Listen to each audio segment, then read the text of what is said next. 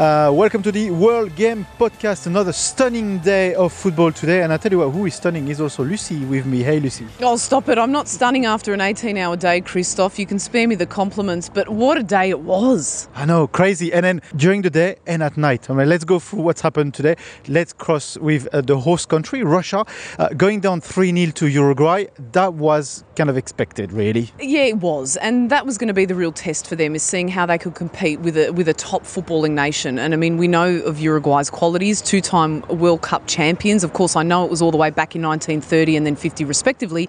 But these are seasoned veterans at this level. And we always knew that Uruguay was going to be their biggest test in the group, with the greatest of respect to Saudi Arabia and Egypt. So, yeah, we got to see why the Russian people leading into this tournament were so nervous about their performances and why they kept saying and insisting. We heard a lot of the intel from Striller about the, the, the journalists' views from Russia is don't embarrass us, just please don't embarrass us. So I don't think that they really embarrassed themselves against Uruguay. They were just outclassed by a far more experienced and quality team.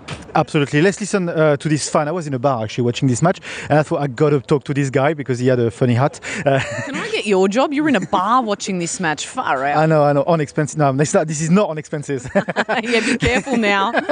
She's not on expenses. Okay, let's listen to this guy. Russia just lost against Uruguay, but Russia is qualified for the second round. As a Russian fan, how do you feel about this? Uh, this result good for us. It's uh, in group. It's two wins, one loss. That's okay. We don't believe in it. We think that it will be three loss, maybe, maybe two loss, but it was to win, and in only one loss. That's okay. That's no problem. It's it's it's good result. Yeah. It's the first time since the collapse of USSR that uh, Russia is going through the group stage. As a Russian national, you're young. Uh, you must be feeling very proud. Yeah, yeah. It's it's first time when we go to group stage. Yes, it's it's it's good result. It's really good result. We, uh, all my life, all my life, uh, uh, there is no so good results, and that's okay. That's okay two wins in the end, they gotta be happy to be out of this group. First time since the, like I said in this interview, first time since the USSR fell down that Russia is going through. So they got to be happy. Of course they do. And you're in the round of 16 when nobody expects you to even win a match in the group stages. So I guess there is still a lot of hope. I mean, I know that there's a, a fabulous and affectionate term that's been given to their coach, Stanislav Cherchesov, which is the moustache of hope. So they can have hope. It's not going to get them very far in the round of 16. Um, that's going to be a big challenge for them because we now know that their opponents in the round of 16 are going to be Spain. Spain. Yeah, I know. We'll talk about this in a minute. Oh yeah. my gosh. So, yeah, they're really up against it. And I think everybody knows that they're going to get absolutely pummeled. Um, but, yeah, it's been just remarkable to see the way that everything has played out. And, of course, for Egypt, you know, really sad that they walk away from this tournament without managing to record a win.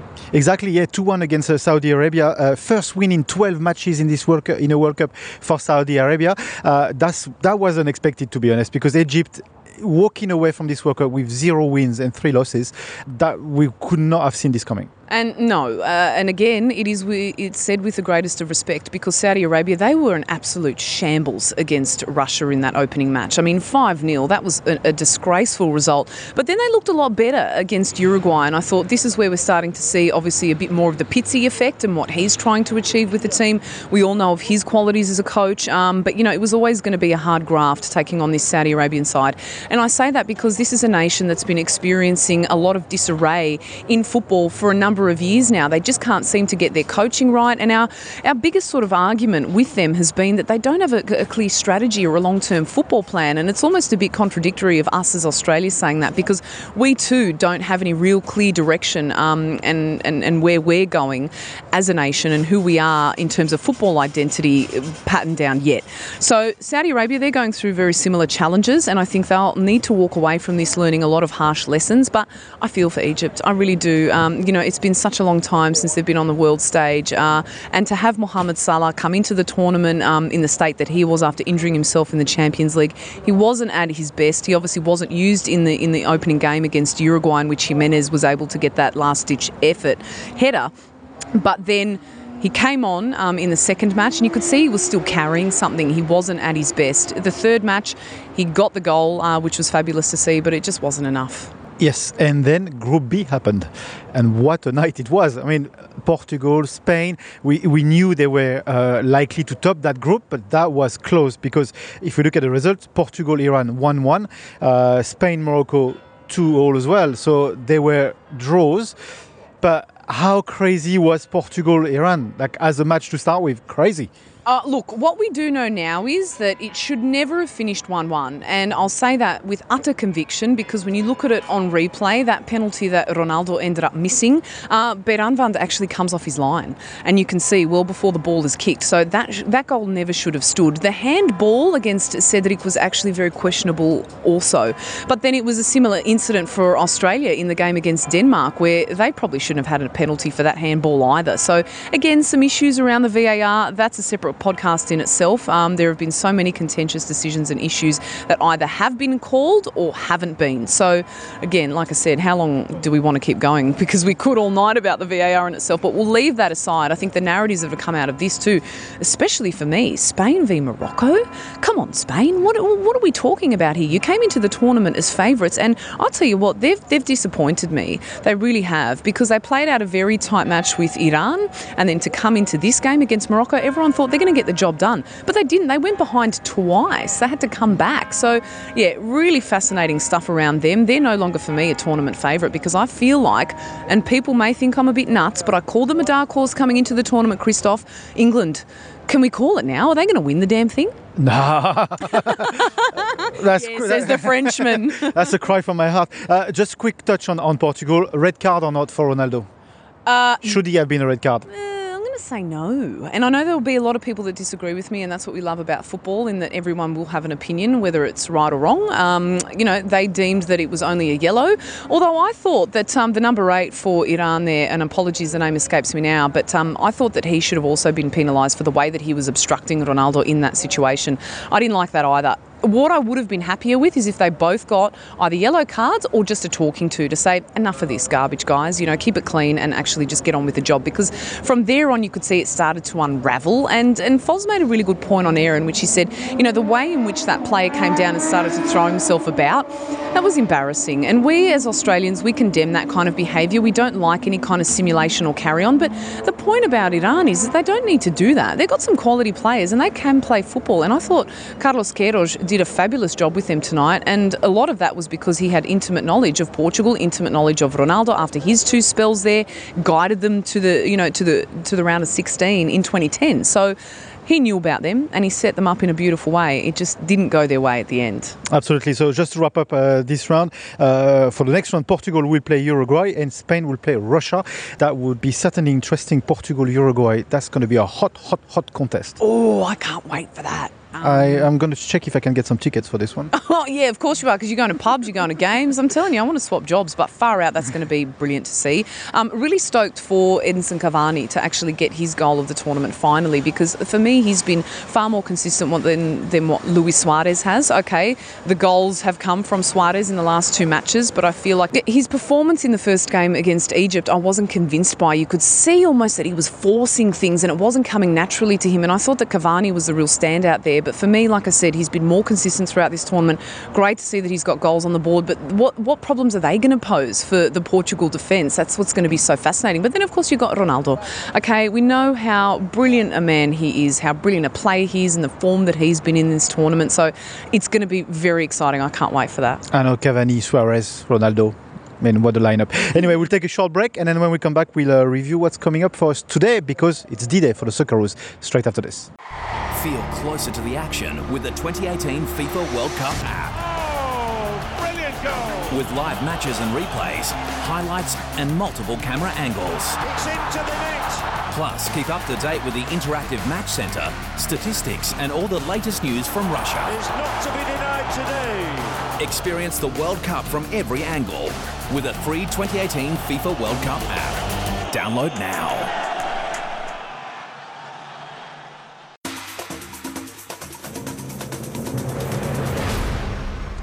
And it's time now in the podcast to uh, turn on to the, the juicy news uh, with uh, Ricardo. What have you got uh, for us today on the podcast? First of all, I paid attention listening to podcasts that uh, I talk too fast, so I'm going to speak slower if you don't mind. And you got your voice back, so that's okay.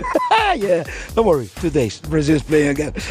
Well, uh, it's hard to bring all together, as I said to you, but some things they pop they pop up. As I mean, you want to talk about Brazil, about Messi, about Neymar, but some things they make you see that the World Cup is so much beyond football played. A guy, a friend of mine, took a picture of two Iranian fans in one of their matches, but then when he zoomed in in one of the girls that was there, beautiful girl, painted in her face, he saw something else in her fan ID. Fan ID, people that don't know, is being used for the very first time in Russia. Every single person that goes to a stadium must have a fan ID, which is an accreditation with a picture. Well, this girl had a hijab on her. She had her hair covered. She had her ears covered. So in order to have your picture taken for the fan ID, she must had the order by someone that she must had a hijab. But instead, when she went to the stadium here in Kaliningrad, she was her hair, ears totally free. As I was telling you yesterday, all nations are feeling amazingly here. And from Iran, the country that does not let women go to stadium, this is a huge thing. The second thing I think is the fan fest. As you know, FIFA has only one option for people that are at the spot of the World Cup to go if they don't have a ticket, and this is the majority. It's called Fan Fest. It's happening in every single venue. Every venue has a Fan Fest, which is an open public area organized by the local organizing committee, and it has uh, let's say the capacity for 20 25,000 well this is a unique thing it's a show it has food music and so on but well we are in Russia so for the very first time the local organizers, the Kremlin, the top government officials are saying no, don't go to there. What do you mean, don't go to there? That's the place I have to go. No, don't go there for the Russian games because it could be dangerous, it could be very crowded, it could be a problem, so stay home.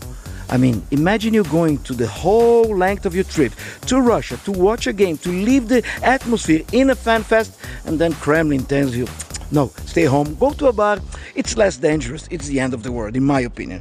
Well, after that, I think it's uh, it's a fact that we are here in Moscow, and you know, in Moscow there are no mosquitoes. There's no mosquitoes here. It's amazing. We can have 30 degrees now in summer, but in Volgograd, which is in the other side of the world, where England played, Russia organizers had to bring helicopters to spray the whole area of the stadium to avoid so many mosquitoes. They have mosquitoes there, and a whole load of um, cream to avoid mosquitoes. You know, repellent was brought for players, for referees, for fans because there was a huge amount of mosquitoes, and the helicopters they didn't help. So we hope they don't come to Moscow. Well, then I just have to finalize with uh, Latin news, which is Spain and Argentina. Spain are sleeping in a city called Krasnodar, which is 30 degrees heat. They are very well happy they do the siesta. It's the only team that does not watch all games on TV. They watch it recorded because they have to have those two hours sleep after lunch. And they moved to Kaliningrad where the, the, the temperature was 8 degrees. In, very, in the very middle of summer, Spain had to face this amazing change of temperatures. They are doing another thing. They're doing cryotherapy, which is a therapy where players are going to a cold a very strong room, a protected room with high cold to increase their metabolism. Very unique system. Spain then is living in between this heat, cold, cold, heat, and so on. And to finalize, before I send you a big hug, I must tell you that 31 years old Messi, yesterday, as we said, was his birthday, but the town where Argentina is sleeping, Bronitsky, had a festival. 25,000 people went there, and they brought a huge cake with a huge statue of Messi and like for a minute they stand in silence, a minute in respect of the sadness of Messi. They said that Bronitsky is becoming the world most famous city in Russia thanks to Messi. So they all pray, they all have those good vibes to Messi, hoping that against Nigeria there won't be a tragedy. So World Cup is going very well, thank you. Christoph, very well beyond the pitch. All the news are amazing, and we will continue to be with you. Thanks, Ricardo.